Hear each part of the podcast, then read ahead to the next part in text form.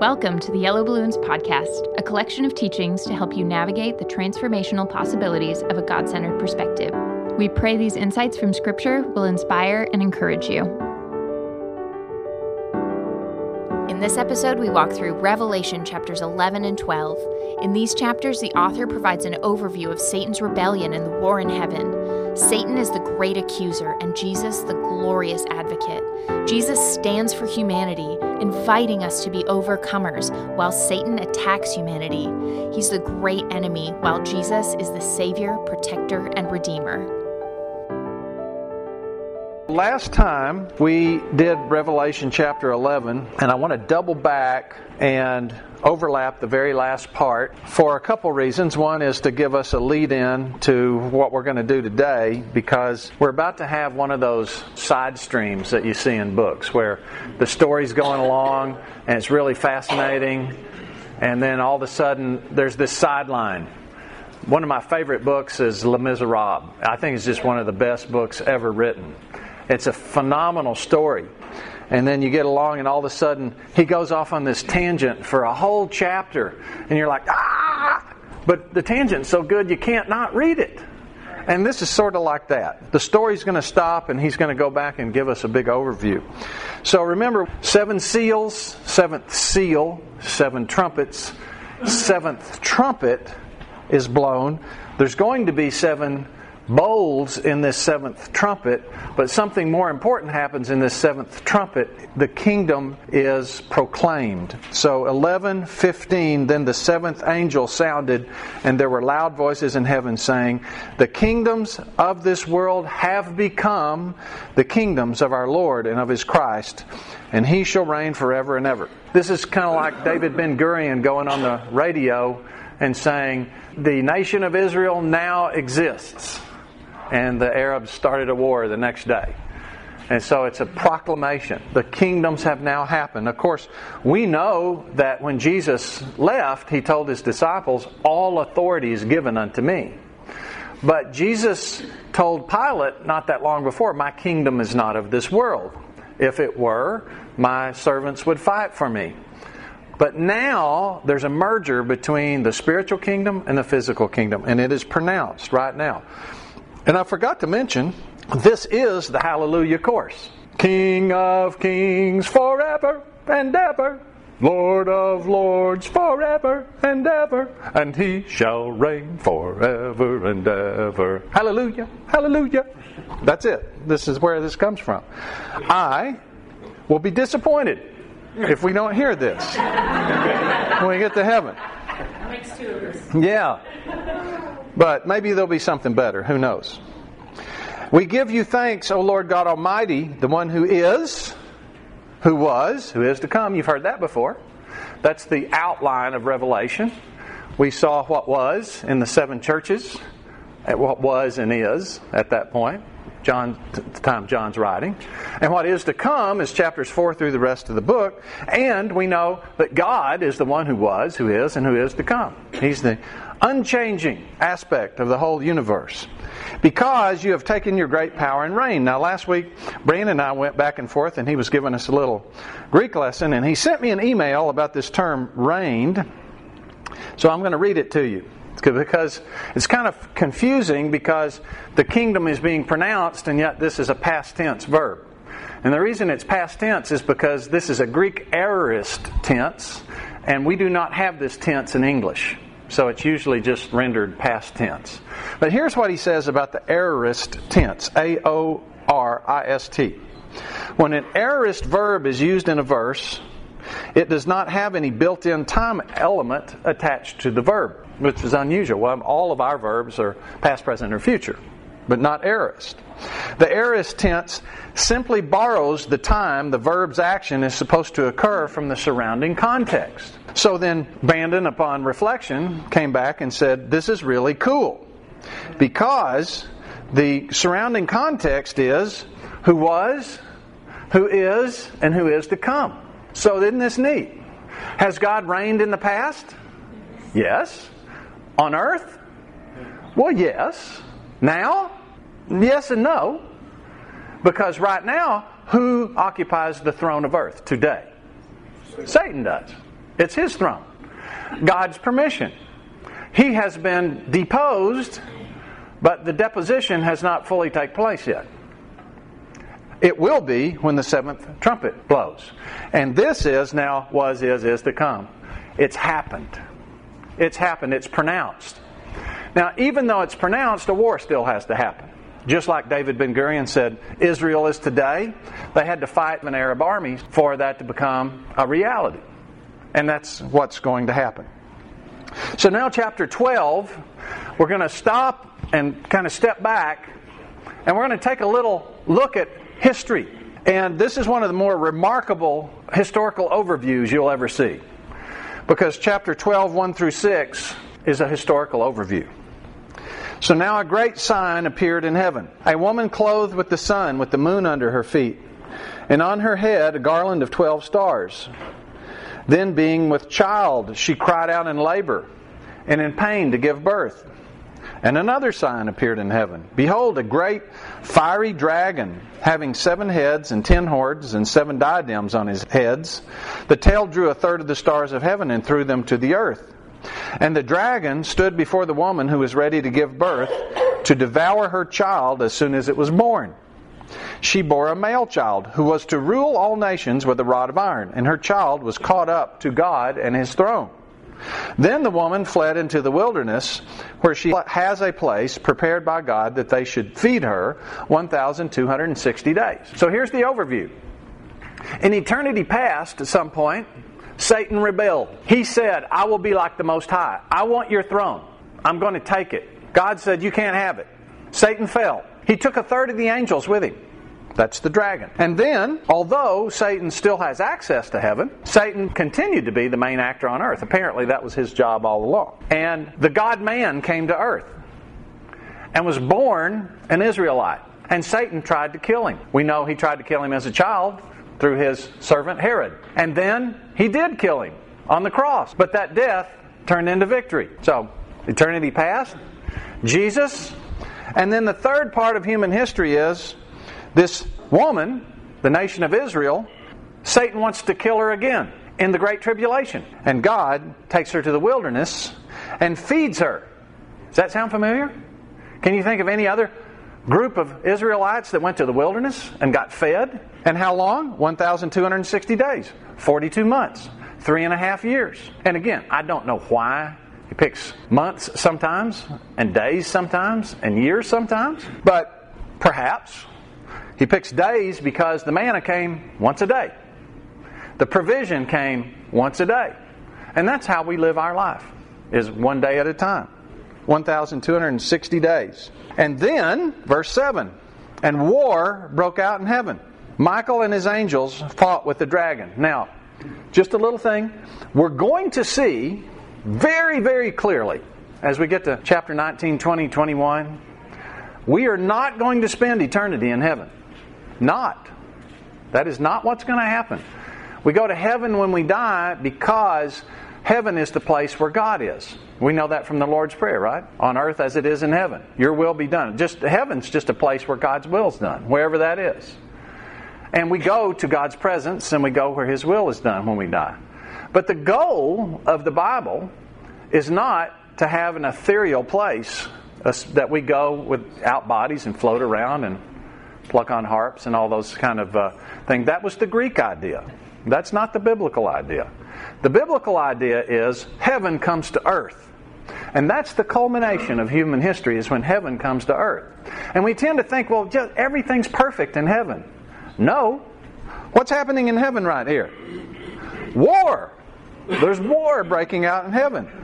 And who is it? Who's, who's fighting? Michael and his angels on one side, the dragon and his angels on the other side. I don't know if this will be visible. Uh, I don't want to be there if, if like stuff can spill over and hurt me, but I'd sure love to watch it.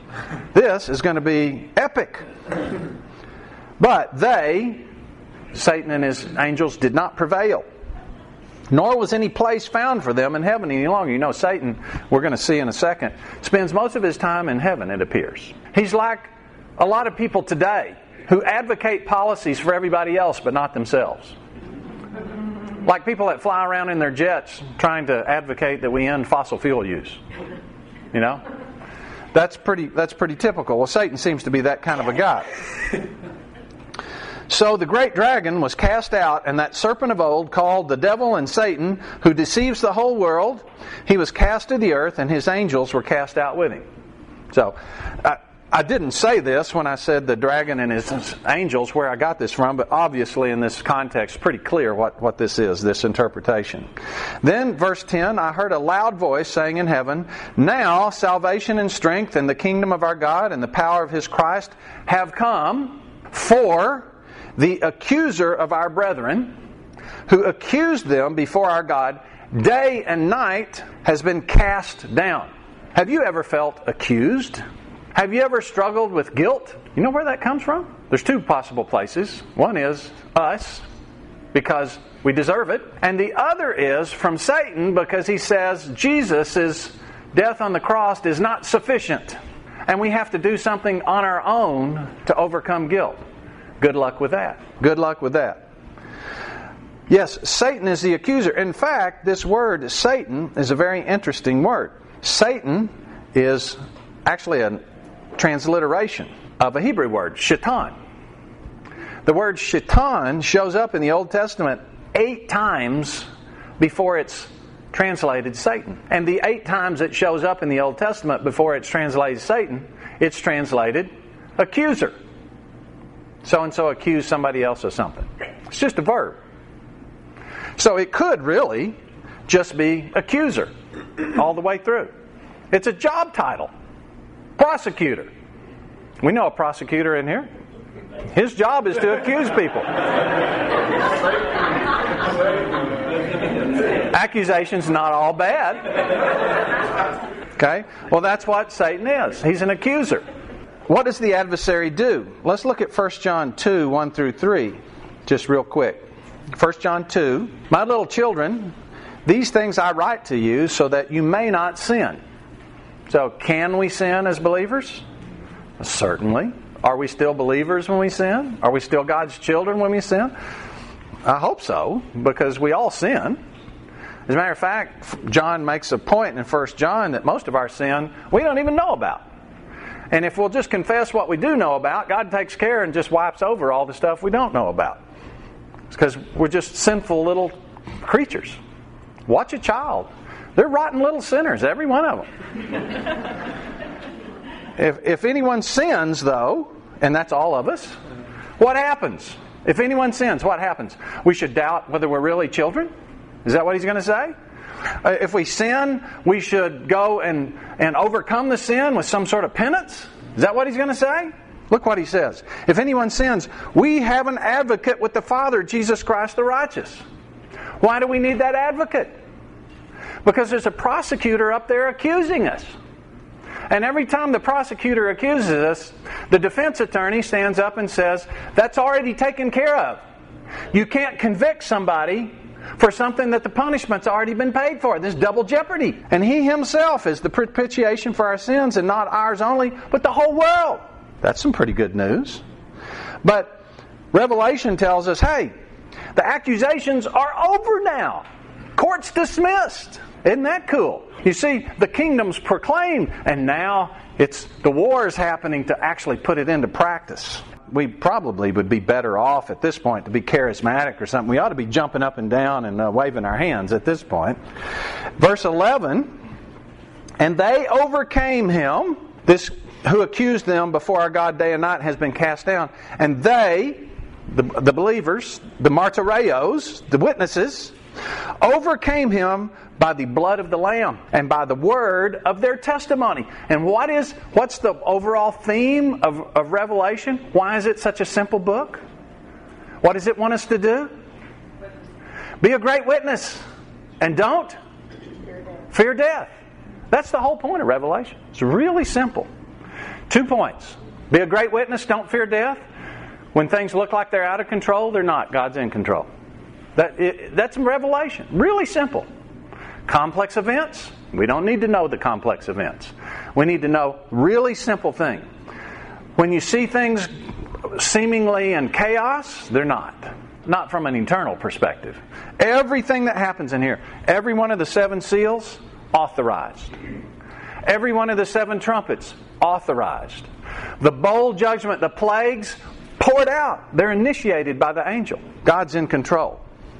And the way to overcome Satan and his accusations, be a faithful witness unto death. Do not love. Which, which love do you think this is? Eros? Agape? Or um, phileo? Which would you guess? No guesses? Phileo? That's what I would guess. Agape. Agape, we make a mistake with agape. Agape, we usually say agape is perfect love. That's not the way the Bible uses agape. It is used that way often, but agape means choice love. Choice love. Agape is used of the Pharisees. They love the seats of honor. They made a choice to say, I'd rather have this than that. Uh, 1 John. Do not love the things of this world. For the lust of the flesh and the boastful pride of life, etc. Do not love, do not choose to chase the things of the world. So, if we choose to save our life, our pasuke, our life, our soul, pasuke is translated soul about half the time and life about the half the time, depending on which way the translators are trying to push the theology. I wish they'd just say life every time, it'd be a lot simpler. Uh, it, usually, if you'll see if the word salvation's included, they'll put soul in there. Okay, it's just life. So, if you don't try to save your life in this world, and instead put your testimony above it, then you're an overcomer. And guess what this world word is? And they overcame him. They defeated him. They prevailed over him. They conquered over him. What word? Okay. Nikeo. Yeah. Every promise in the letters to the seven churches, what was and is. At the end, what did it say every time? To him who conquers, prevails, wins. How do you win? Don't love your life more than your testimony. Now, is this just physical death? There's lots of different kinds of death, right? Rejection is probably the most common. The first death that Adam and Eve experienced was exile.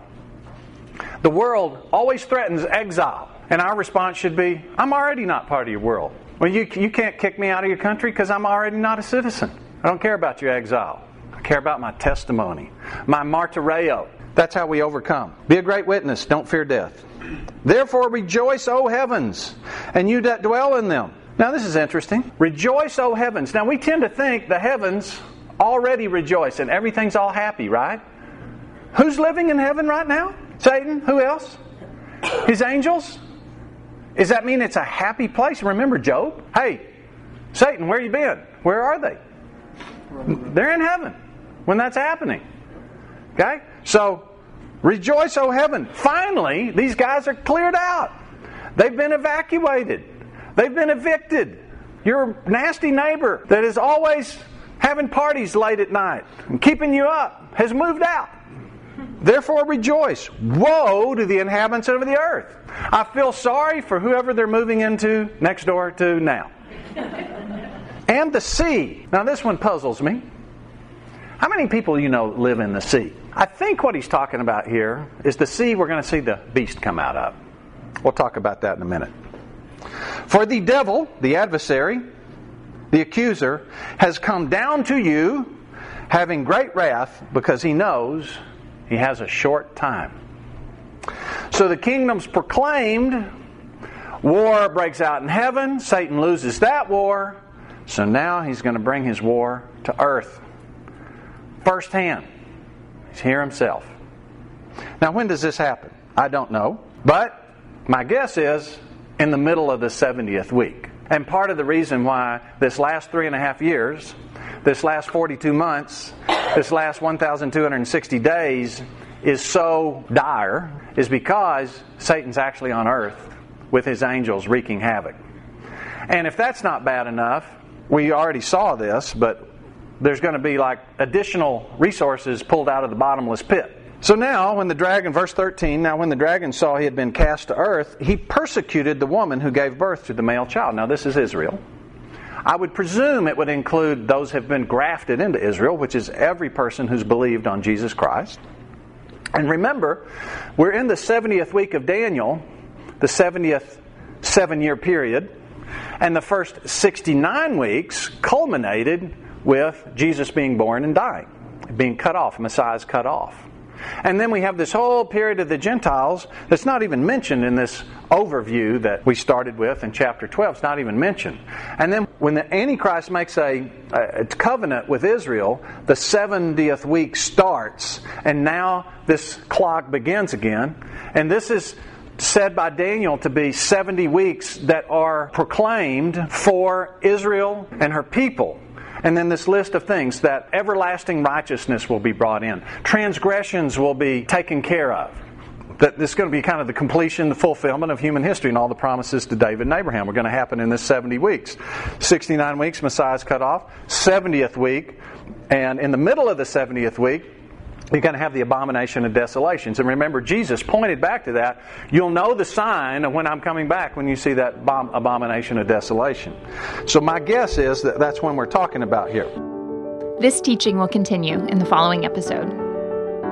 Thanks for listening to the Yellow Balloons podcast. If you want more information on adopting a God centered perspective, visit our website at yellowballoons.net. And if you have any questions related to what you just heard, we would love to hear from you. Please email us at contact at yellowballoons.net. Thanks for listening.